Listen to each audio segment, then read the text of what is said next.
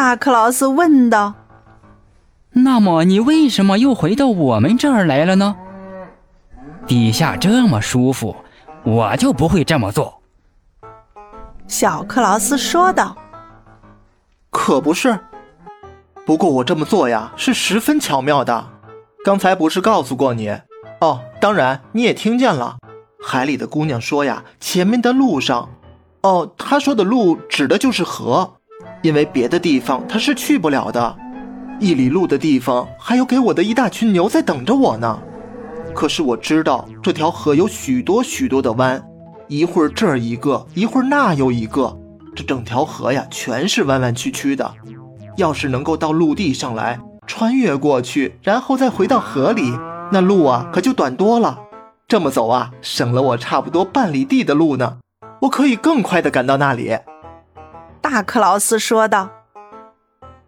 啊，你真是个走运的人！你说，要是我也下到河底，是不是也可以得到牛？小克劳斯说道：“可以的吧？我想是可以的。不过，我可不能把你装进袋子里背到河边去，因为你太重了，我根本就背不动。要是你自己能走到那儿，然后爬进袋子里去，那呀，我倒是很乐意把你扔下去的。”大克劳斯说道：“谢谢你了。如果我到了底下找不着海牛，跟你说，我可要揍你的。”哎，你别这样，别这么狠。于是他们便走到河边，牛因为很渴，见到水就跑去喝水。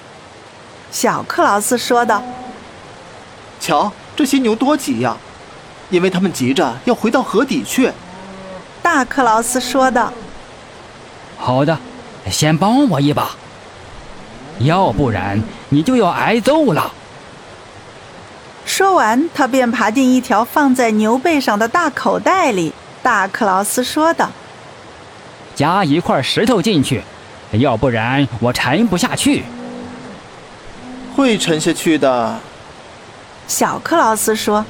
可是，还是在口袋里加了一大块石头，把袋子绑得紧紧的，然后一推袋子，扑通一声，大克劳斯掉到河里，一下子就沉到了底。